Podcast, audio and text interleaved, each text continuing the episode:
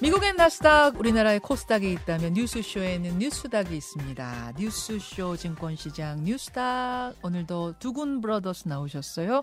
국민의힘 전 비전전략실장 김근식 교수, 민주연구원 부원장 현근택 변호사 어서 오십시오. 네, 안녕하세요. 안녕하세요.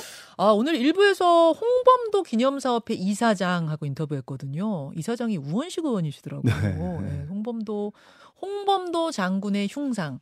뭐 홍범도 장군뿐만 아니라 홍범도 또 김혜영, 이혜영, 이회영 네, 선생, 김좌진 장군 뭐 이런 다섯 분의 흉상을 철거하기로 국방부가 결정한 거.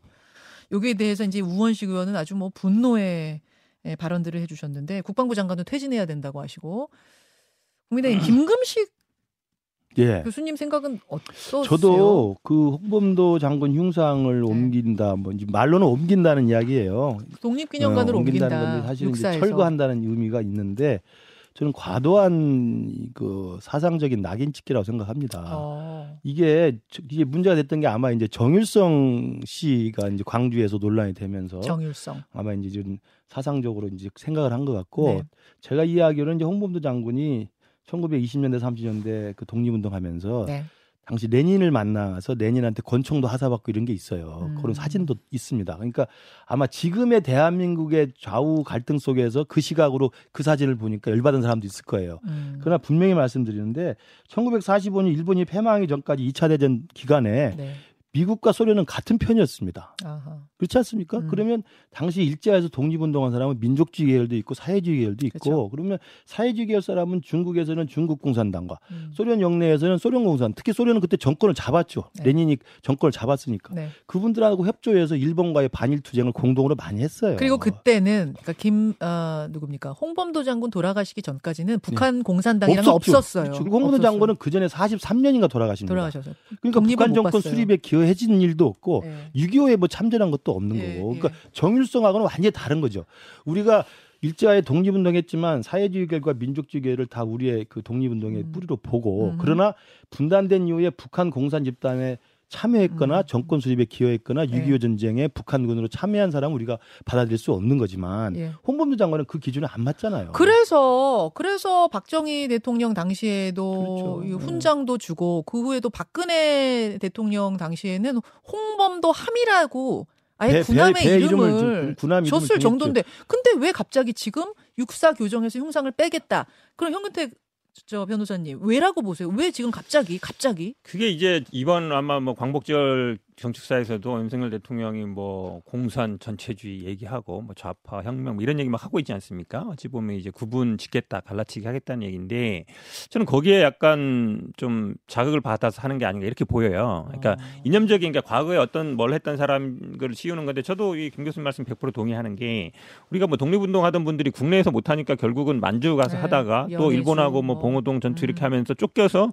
연해주라든지 또 뭐 중국으로 가는 거거든요. 어쩔 네. 수 없는 선택이었던 거예요. 그 당시에는. 네. 그 당시에는 그리고 지원을 받아야 되잖아요. 우리가 음, 음. 중국이라든지 그 당시에 뭐 소련을 지원을 받아서 음. 할 수밖에 없는데 나라 일은 서름 아니겠습니까? 음. 그분들이 뭐 거기 가입하고 가고 싶어서 한 것도 아니고 가입하고 싶어서 한 것도 아니고 음. 결국은 독립을 하기 위한 하나의 수단으로 생각했던 것이지 그분들이 어떤 이념을 쫓아서 간 건 절대 아니었거든요. 음. 또 실제로도 뭐 그러면서 또 홍범도 장군도 또 뭐 다시 또 끌려가기도 하고 이렇게 됐단 그럼요. 말이죠. 그렇게 예. 됐던 역사를 다 아는데 네.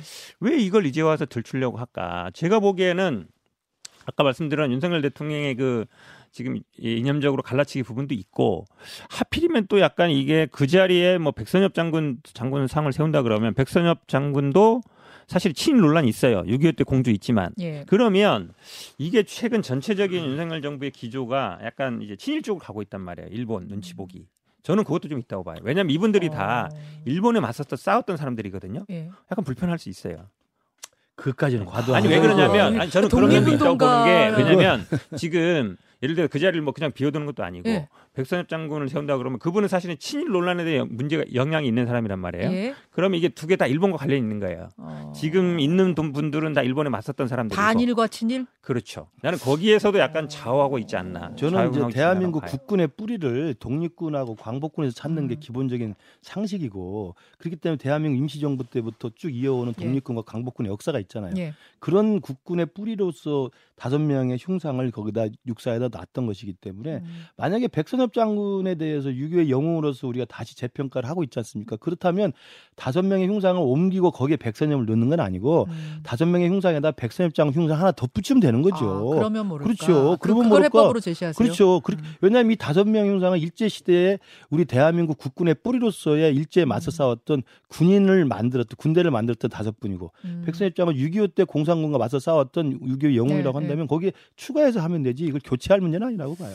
이게 건국절 논란 한참 있었잖아요. 네. 그거랑 맥이 닿는 거예요. 그것과 같은 그렇죠. 맥락이라고 네. 보는 분들이 압도적이에요. 많죠. 왜냐하면 우리 뭐 헌법상도 그렇고 대한민국 임시정부를 음. 우리 대한민국의 뿌리로 보고 있는데 그럼 당연히 국가가 주립됐으면 국군의 뿌리도 거기로 볼 수밖에 없거든요. 예. 근데 만약에 48년을 건국으로 보면 그 전에 분들은 사실은 군인도 아니고 국군도 네. 아니에요. 우리 군이 전통이 아니기 때문에 그거 사실 맥날이 다 있는데 계속 지금 뭐 지금 집권 여당이라는 윤석열 대통령도 48년 건국 이게 어찌 보면 유라이트 시각인데 이걸로 계속 가고 있거든요. 윤석열 그 정부가 48년 건국 이야기한 적 없어요. 그래도 어쨌든 그쪽에 있는 분들이 계속 얘기하는데 그러면 48년 전에는 일제의 강점은 합법적인 게 되는 것이고 우리는 나라가 없던 상태이기 때문에 그냥 조선 이후에 19년부터 48년까지는 일제 치하 합법적으로 지배한 이렇게 되는 거거든요. 왜 그렇게 계속 가는지 모르겠어요. 자, 이게 지금 뭐 김근식 교수님도 개인 의견 말씀하셨지만 홍준표 시장, 이준석 전 대표 네. 다이 부분에 대해서는 이렇게 할 일이 아니다. 거기다가 저 광복회의 네. 광복 회장 네. 이종찬 회장 이분이 윤석열 대통령의 아버지라고 부르는 분 아니에요? 제일 친한 분 중에 하나죠. 친구 아버지잖아, 친구 네. 아버지. 그렇죠? 본래 이제 그 이웃 사이에 친했고 친구 아버지일 뿐만 아니라 이혜영 그 독립운동 하신 그 분의 손자시잖아요. 근데 이종찬 네. 광복회장이 지금 이거 철회해야 된다. 네. 국방부 장관 퇴진하라까지 서한을 낸 상. 저희도 인터뷰 요청했습니다만 지금 인터뷰에 나서진 않겠다 했습니다만 서한으로 이건 안 된다라고 한 상황이라 교수님 저는 이거 철거 제가 봐도 지금 대통령실에서는 지금 지금 입장이 안 나오고 알아서 잘 할 거라고 지금 하는 것 같고요. 우리 국민의힘에서도 입장은 지금 아직 못 정하고 있는 것 같은데. 아, 당 입장 없어요? 예, 제 생각에는 그 육사에서의 흉상 철거 논란이 자칫 이게 역사 전쟁 내지는 네. 이념 편가르기로 되면 음. 지금 가뜩이나 수도권 위기로 나오지 않습니까? 네. 그러면 수도권에서 우리 그 내년 총선을 준비한 사람들한테는 이런 식의 편가르기와 과도한 낙인 찍기 메카시즘의 음. 우려가 이렇게 나타나면 중도층은 다 떠나게 돼 있습니다. 진짜 긁어부스럼 아닙니까? 그럼요. 있는 흉상을 저는 우리 당에서도 그렇고 대통령실도 빨리 조금 마무리를 해서 국민들이 더 이상 불안하지 않게 좀 정리를 했으면 좋겠습니다. 자, 오늘 아침 가장 뜨거운 예, 주제부터 먼저 살짝 다뤄봤고요. 두 분의 상한가 하한가 아, 들어보도록 하지요. 현근태 변호사님 뭐 골라오셨어요? 뭐 이동관 임명 되지 않습니까? 오늘, 임명이 아니라 취임이죠 취임. 오늘 네. 취임식이에요. 예. 정권 몰락의 신호탄 이렇게 하한가로 잡았습니다. 이동관 취임 정권 몰락의 신호탄 하한가 주셨고요. 김근식 교수님은요? 예, 오늘이 이재명 대표 당 대표 취임 1년입니다. 네. 그래서 당 대표 1년 구속 임박한 이재명 아, 잡아왔습니다. 당 대표 1년 구속 임박 이재명. 오늘이 이재명 대표 1년 되는 날이자 이동관 방통위원장 취임의 날, 네. 딱 그날이네요. 딱 맞는 키워드들을 아, 잡아 오셨는데, 김구식 교수 키워드부터 먼저 가보죠. 당대표 1년. 이재명 구속 임박? 그렇죠. 이제 지금 9월 달에 영장 청구가 뭐 민주당도 예상하고 있지 않습니까? 음. 그래서 아마 체포동의안이 가결되면 법정에 이제 출두해서 영장 실질 심사를 받아야 되고요. 그러면 영장이 발부되든 기각되든 그 판사의 판결을 아마 기다려야 될 것 같은데 그래서 구속이 임박했다고 이제 많은 사람들이 보고 있죠. 이재명 대표 1년은 어떻게 평가하세요? 그것도 1년? 마찬가지죠. 그러니까 사실은 작년 8월에 당 대표 취임할 때부터 민주당 내에서도 반대론이 있었잖아요. 음. 대선 후보로 나와서 패배한 분이 당 대표까지 하는 건 좀 너무 과도한 거 아니냐. 특히 개항을 보궐선거까지 해서 국회의원 갑옷까지 입고 와서 그래서 우려했습니다만 당 대표는 압도적으로 당선이 됐죠. 예. 근데 그 1년 동안에 당 대표하면서 뭐가 남아 있습니까? 제가 볼 때는 사법 리스크, 검찰 소환, 수사, 음. 기소, 재판 이것만 지 머릿속에 남아 있고 결국은 이제 9월 달에 만약에 구속이 될지 말지를 기다려야 되는 처지에 있는 거죠. 그래서 민주당 내에서는 과연 1년 동안도 이렇게 했는데 남은 1년을 이재명 음. 대표가 임기를 다 채우겠다? 내년 총선을 이재명 대표 처지로 치른다는 건데 과연 총선에 살아남을까? 이런 음. 근본적인 회의를 민주당 내에서 우리도 수도권 위기론이 있습니다만 민주당 내에서 수도권 음. 제가 볼 때는 위기론이 굉장히 클 거라고 생각해요. 이재명 대표의 1년 점수로 환산한다면 50점 이하죠. 50점 이하는 낙제 1, 1점부터 사실 9점까지 있는데 몇, 몇 점쯤이라는 거예요? 몇 점? 제가 보건대로 뭐 우리 당으로서야 뭐 호재라고 생각합니다만 네. 한국 정치 발전을 위해서는 제가 볼 때 최하 낙제점 줄 수밖에 없습니다. 낙제점이다. 네. F다. F죠. F다. F죠. 네. 아, 현 변호사님은 몇 점 주시겠습니까? 지난 1년? 글쎄요, 한 85점 정도. 네. 85점이면 비뿔인데? 비... 왜 그러냐면 지금 계속 뭐 언론도 다 지금 뭐 강성층에 휘둘린다 아니면 뭐 사법 리스크밖에 안 남았다 보도는 저도 봤는데 이거를 본인이 선택한 게 아니잖아요. 어, 왜냐면 지금 수사가 그러니까 당 대표 취임할 때부터 수사 중이었고 지금도 계속 재판받고 있고 또 소환도 앞두고 있고 근데 이제 그거에 대해서는 대비는 안 할 수는 없잖아요. 음. 그러니까 이게 주어진 본인이 선택할 수 있는 상황은 아니었다라고 일단 보고 일단은 그런데 뭐 당 대표가 물론 야당 대표라고 해서 뭐 수사를 안 받는 건 아니지만 이렇게까지 옛날 대선에 경쟁했던 후보를 지금 몇, 뭐 2년 대선 때부터 지금 1년 반째 계속 탈탈 털고 있거든요. 수백 군데 어. 압수수색하고 수백 명 소환하고 이렇게까지 할 필요가 있나는 생각이 들죠. 물론 저도 아쉬움은 있습니다. 그러니까 음. 그럼에도 불구하고 민생 입법이라든지 다수당이었기 때문에 네. 뭔가 이제 했어야 되는 부분도 있고 또 당 혁신이 되게 중요한 과제였는데 혁신 부분에 대해서도 좀 제대로 추진 못한 부분이 분명히 있어요. 음. 하지만 전체적으로 봤을 때는 어, 본인이 어쨌든 이 사법 리스크, 검찰 수사에 대한 것들은 일단 뭐 어쩔 수 없는 주어진 상황 아니었냐 이렇게 보고 있습니다. 이재명 대표가요. 대전 지역 언론사죠. TJB와 지난주에 인터뷰를 했습니다. 아마 이게 목요일에 공개가 된 걸로 알고 있는데 자신의 자신의 사퇴설에 대해서 처음으로 직접 입장을 냈습니다. 들어보시죠. 그렇게 하기를 바라는 예, 특히 여당이 그럴 것이고요. 제가 78%라고 하는 역사에 없는 압도적 지지로 당 대표가 됐고 지금도 그 지지는 유지되는 정도를 넘어서서 더 강화되는데 지지자들과 당원들이 실망하거나 흩어지지 않게 해서 투표하게 하고 그걸 통해서 내년 총선을 어떻게든지 반드시 이긴다. 10월 사태설 일단 일축했고요. 나아가서 이재명 체제로 총선 치르겠다는 확고한 의지도 표명한 그렇죠. 걸로 봐야 돼요. 예. 저 인터뷰 내용을 보면 정말 우리가 우려하고 예상했던 대로 설사 구속이 돼서 교, 구치소에 들어가시더라도 저는 당대표직 사태는 뭐 일절 없을 거로 보이고요. 옥중공천이라는 게 현실화될 가능성이 충분히 있다고 생각합니다. 사실 그 옥중공천이란 말을 김구식 교수님 저 옛날부터 했죠. 일찌감치부터 네. 쓰셨던 저작권은 저한테 있다고 좀 해주십시오. 네. 지금 저 인터뷰 이재명 대표 인터뷰를 보면서 아, 내 예측이 맞았구나 그럼요. 그런 생각 드신다는 거예요. 물론 이제 그 전제가 되려면 이제 9월 중에 영장이 청구되면 영장 실질 심사에서 이제 영장이 발부되면 예. 발부되면은 발부돼도 제가 볼 때 저 이재명 대표 저 정도의 의지와 강력한 그 의사 표명을 보면 감옥에 가더라도 제가 볼 때는 뭐 공천을 놓지는 않을 것 같고 그 말은 당 대표직을 놓지 않을 아, 것이다 그 말씀인 거죠. 거죠. 예. 그렇기 때문에 음. 친명과 비명의 이 갈등은 오히려 체포 동의안 그 책 그 가결 이후에 네. 구속영장이 발부됐을 경우에 그때는 이제 거의 서로 물러설 수 없는 그런 전쟁이 일 수밖에 없죠. 전쟁이 일어나. 왜냐하면 옥중에 들어가셨는데도 당 대표를 음. 가지고 공천권 행사하겠다. 음. 그렇게 할 경우 비명계는 다 죽으라는 소리냐. 음. 왜냐하면 목숨을 건 싸움이 시작될 수밖에 없죠. 그래서 아마 넣고. 최근에 아마 저 인터뷰 보고 아마 이상민 의원 같은 경우 그래서 이제 분당 이야기 다시 꺼내신 것 같은데 저는 민주당은 이제 갈수록 저기 서로 양보 없는 한판 승부를 남겨놓고 있는 것 같아요.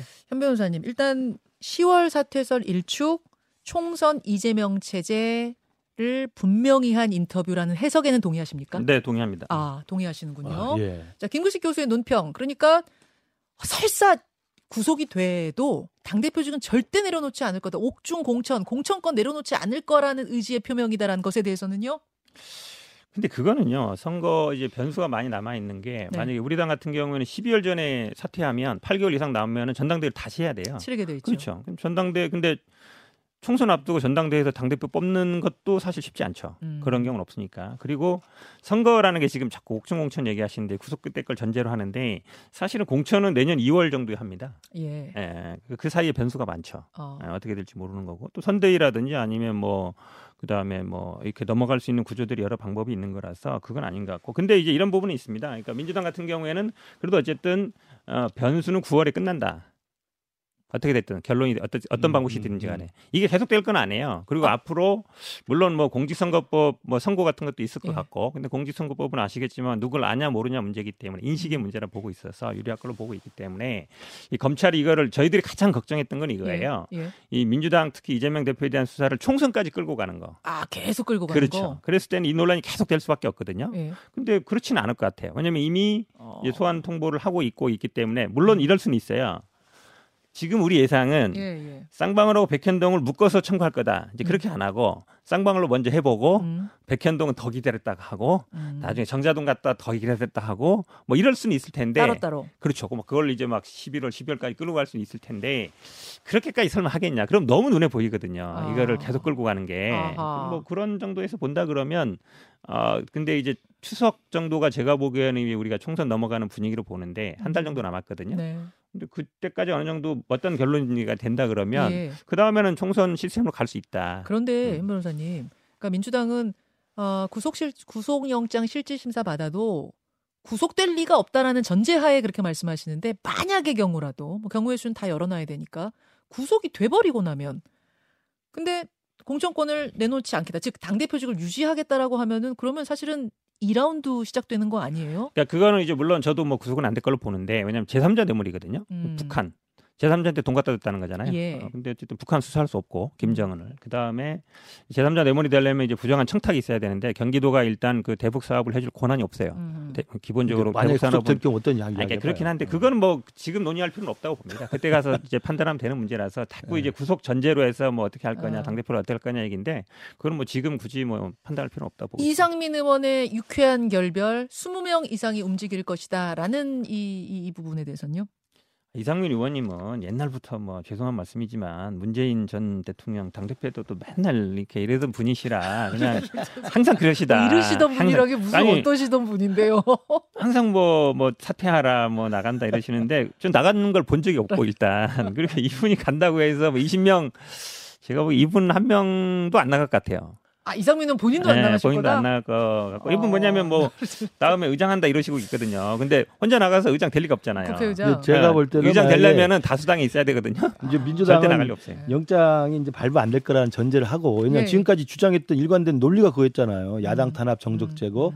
엉터리 조작 수사 이렇게 했기 때문에 당연히 영장 발부를 안 믿죠. 음. 그래야 이제 언젠가 그날은 올 것이고 영장이 발부될 가능성이 반반을 봐야 되지. 아니 반반은 될거 아니에요. 그럼 영장이 발부됐을 때 이재명 대표는 저 기자 인터뷰를 봤을 때 언론 인터뷰를 봤을 때 절대 사퇴하지 않을 것이고 네.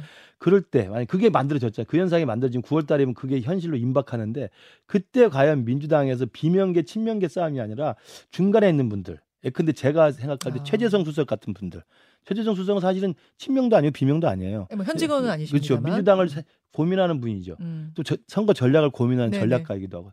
제 최재 정 수석을 다른 데서도 이렇게 보고 이야기를 해보면 이분들 같은 경우도 이제 그때는 급속도로 이제 결정을 할 수밖에 없어요. 어. 왜냐 영장이 발부돼 버렸으면 지금까지는 이재명 대표 말을 믿고 일단 음. 지켜보자라는 네. 거였지만 항상 최재성 그 당시 수석도 전제를 뭐냐면 사퇴를 할 시점이 분명히 올 것이다. 왜냐하면 영장이 발부됐을 때까지도 당 대표직을 내려놓지 않는다면 그 정치를 모른다는 이야기거든요. 야, 이거 굉장히 중요한 부분인데, 그러니까 네. 그러니까 민주당 내 분위기는 중간에 있는 분들이 이제 그때는 결심을 해야 되는 거예요. 구속이 만약 설사 구속이 됐는데 되, 됐을 때 당대표직을 내려놓느냐 안 놓느냐 거기가 최대 분수령이 그렇죠. 될 거다. 네. 분기점이 될 거다. 정치의 상식적인 기본이 있는 분은 구속됐는데도 사퇴를 안 한다는 것은 상상하기 힘든 상황이 되는 거예요. 그 뚜렷한 친명, 뚜렷한 비명 외에 중간에 있는 중간 지대가 어느 정도 되는데 몇 퍼센트나 저는 되는데요? 그분들이 결국은 민주당의 운명을 좌할 거라고 그러니까 봅니다. 몇 퍼센트나 대충 되는데요, 민주당에서. 저는 뭐 제가 그 숫자를 다 알 수 없습니다. 현 변호사님 어때요? 뚜렷한 친명, 뚜렷한 비명 빼고 중간 지대 정도에 계신 분들? 저는 뭐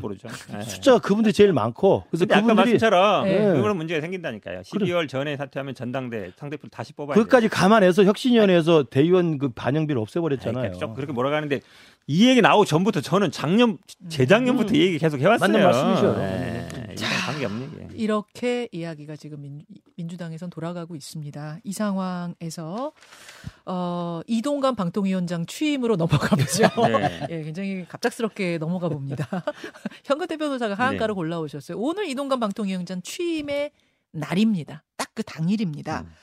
정권 몰락의 신호탄이다 이렇게 키워드를 잡으셨어요? 어쨌든 대부분의 지금 뭐 기자협회 언론조사나 봤으면 대부분의 언론들이나 기자들이 이 부분에 대해서 이제 반대 의사를 표명하고 있고 음. 근데 이분이 앞으로 어떻게 될지할 거냐를 보면 지금 YTN에 대해서 대응이라든지 보면 비판적인 기사를 쓰거나 아니면은 본인에 대해서 뭔가 이런 분들에 대해서는 뭐 소송을 한다든지 법으로 네. 대칭하겠다 이랬잖아요. 지난번에 하나고 그 담임 선생님에도 뭐 법적 조치를 하겠다 이렇게 얘기하는 거 보면 이제 그렇게 대응했을 때 음. 언론이라는 게 기본적으로 아시겠지만 기자들이나 뭔가 질문을 하고 그거에 대해서 답변을 하고 그걸 보도하는 게 이제 직업인 사람들이잖아요. 예. 근데 그거에 대해서 뭐 못하게 하고 이랬을 때 결국 좋은 얘기를 할 리가 없죠. 물론 참긴 하겠죠. 꾹꾹 참길 모르겠지만 중요한 순간에 그 다음에 아니면 이런 뭐 정권에 대해서 문제가 있을 때는 굉장히 그 쌓여뒀던 게 풀리게 돼 있죠. 음. 폭발하게 돼 있다. 이렇게 어. 보는 거고요. 기본적으로 언론을 적으로 돌리는 거는 저는 어떤 정치든 정권이든 피해야 된다라고 보고 있습니다. 음. 그리고 지금 이제 방통위를 어떻게 운영할지가 굉장히 초미의 관심인데 네. 아시겠지만 방통위는 5인의 합의제 기구입니다. 예. 근데 방통위법에는 어떻게 돼 있냐면 2인 이상이면은 회의가 구성되고 그다음에 재적 의원 과반수로 결의하게 돼 있어요. 음. 음, 그러면 재적 의원이 지금은 두 명이에요. 두 명밖에 없거든요. 그렇게 되네요. 예, 세 명이 지금 임명해야 되는데 네. 야당목 두 명, 여당목 한 명을 선임해야 되는데 그 임명이 안 된 상태라서 음. 그럼 재적 의원이 두 명이다. 음. 그럼 두 명만 출석으로 회의가 가능하느냐 이제 이 논란이 이제 시작될 수밖에 없어요. 아 상임위원 2인 체제 야당 몫을 지금 어, 선임하지 않은 상황에서 그렇죠. 2인 체제 운영을 놓고 말이 많을 것이다. 그렇죠. 왜냐하면 네. 예전에는 최소한 3인 정도 됐을 때 했어요. 법상 그러니까 재적 과반수라 그러면 예. 사실은 지금 재적은 두 명이에요. 예. 그러다 보니까 아. 법상으로는 두 명만 출석해도 회의가 되는 것처럼 돼 있는데 지금까지 이렇게 허진 않았거든요. 아니 임명하지 않으면은 재적 자체가 줄어드는 거예요. 그렇죠. 임명한 그러니까 사람만 정원은 정원은 다섯 명인데 아, 그 중에 결혼이 세 명 있으면 현 변호사가 훌륭한 법조인이에요.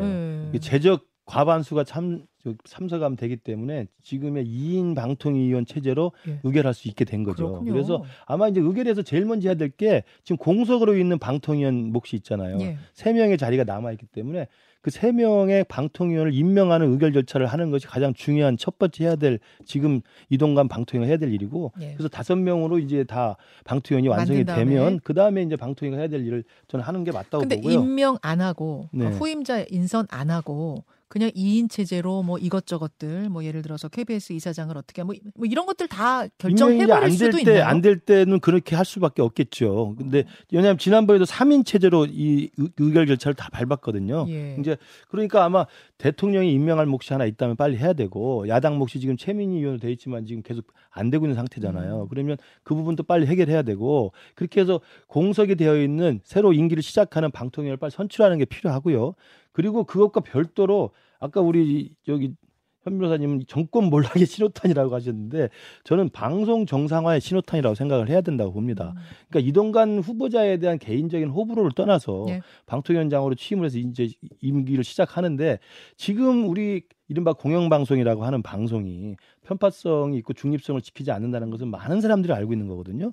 KBS나 MBC나 이 부분에 대해서 구체적으로 제가 설명하지 않더라도 이게 정권의 눈치를 보느냐 안 보느냐의 문제가 아니라 일종의 진영 논리에 빠져서 이른바 노조 중심의 노영 방송으로 돼서 편파적인 정치적 그 기사가 나오고 정치적 시사 프로를 구성하고 패널을 선정하는 건 다 알려진 사실입니다. 노영 방송 그런 것들을 정상화시키는 게 방통위의 할 일이라는 점 말씀드리고 나아가서는 이동관 방통위 체제에서는 그런 방송의 정상화뿐만 아니라 미래의 방송이 가야 될 어떤 새로운 구조 조정 이것들도 저는 장기적으로 해야 된다고 생각해요. 잠깐만요. 그러니까 이동관 위원장이 최근에 했던 워딩들, 공식적으로 했던 워딩을 가지고 조금 분석을 해볼 수 있을 것 같은데 이런 얘기했어요. 공정한 미디어 생태계 복원 등에 총력을 기울이려고 한다. 영국의 공영방송 BBC나 일본의 NH 같이 국제적으로 신뢰받고 인정받는 공영방송이 있어야 된다. 이 말을 한 번 했고 또 하나는 가짜 뉴스의 전쟁을 얘기했는데 선전선동을 능수능란하게 했던 공산당의 신문과 언론을 언론이라고 하지 않는다. 기관지라고 한다. 요 워딩 했던 거 여러분 기억나시죠? 요 두 개를 바탕으로 전망해 보면 현 변호사님 네. 취임 후에 어떤 일들을 할 것 같습니까? 일단 뭐 YTN 민영화는 뭐 가시권에 들어와 있는 것이고 YTN 그다음에 민영화? 뭐 KBS 2라든지 여기를 뭐 재심하느니 마는 이런 얘기 있지 않습니까? 채널을 다른 사람한테 준다는 건가요? 그렇죠. YTN ETV ETV도 어쨌든 뭐 민영화 대상일 수 있는 거고 MBC도 마찬가지일 수 있는 거죠. 그러니까 KBS 일 완만 이제 남겨놓겠다 이런 취지로 보이고 KBS 원만 남겨놓는다. 어, 그러니까 BBC 1, 1 공영 다 민영으로 지금 가겠다는 거 아닙니까 기본적으로 예, 예, 예. 그 생각하고 있는 것 같고 어. 공산당 기관지 발언도 그렇죠. 지금 뭐 KBS나 MBC가 지금 말씀처럼 노조에서 장악돼서 공산당 기관지다. 공산당 기관지는요 사실은 거의 그냥 정부에서 그냥 하는 대로 하는 거예요. 저는 오히려 반대로 아 지금 KBS나 이거를 공산당 기관지로 만들려고 하나? 그러니까 공산당 기관지의 기관은 뭐냐면 정부에서 그냥 주는 걸 그대로 보도하는 거예요. 비판하는 게 아니고. 이제 오히려 반대다라고 본 거고 알겠습니다. 조금 더 추가하면 네, 10초요. 지금 그 저 방통위원요 야당 두 명, 여당 한 명 남았는데 국회에서 통과시켜야 돼요. 음. 근데 만약에 음. 에, 지금 야당 협조 안 하면 통과 안 됩니다. 그래서 2인 체제로 계속 끌고 갈 가능성이 있어요. 그랬을 보여- 때 법적 분쟁이 되는 될 가능성이 있습니다. 그러니까 야당 협조해 주세요. 그러면 되죠 뭐. 여기까지 여기까지 오늘 뉴스닥 이번 주 정치판을 전망해봤습니다. 두 분 수고하셨습니다. 고맙습니다. 김현정의 뉴스쇼는 시청자 여러분의 참여를 기다립니다. 구독과 좋아요, 댓글 잊지 않으셨죠? 알림 설정을 해두시면 평일 아침 7시 20분 실시간 라이브도 참여하실 수 있습니다.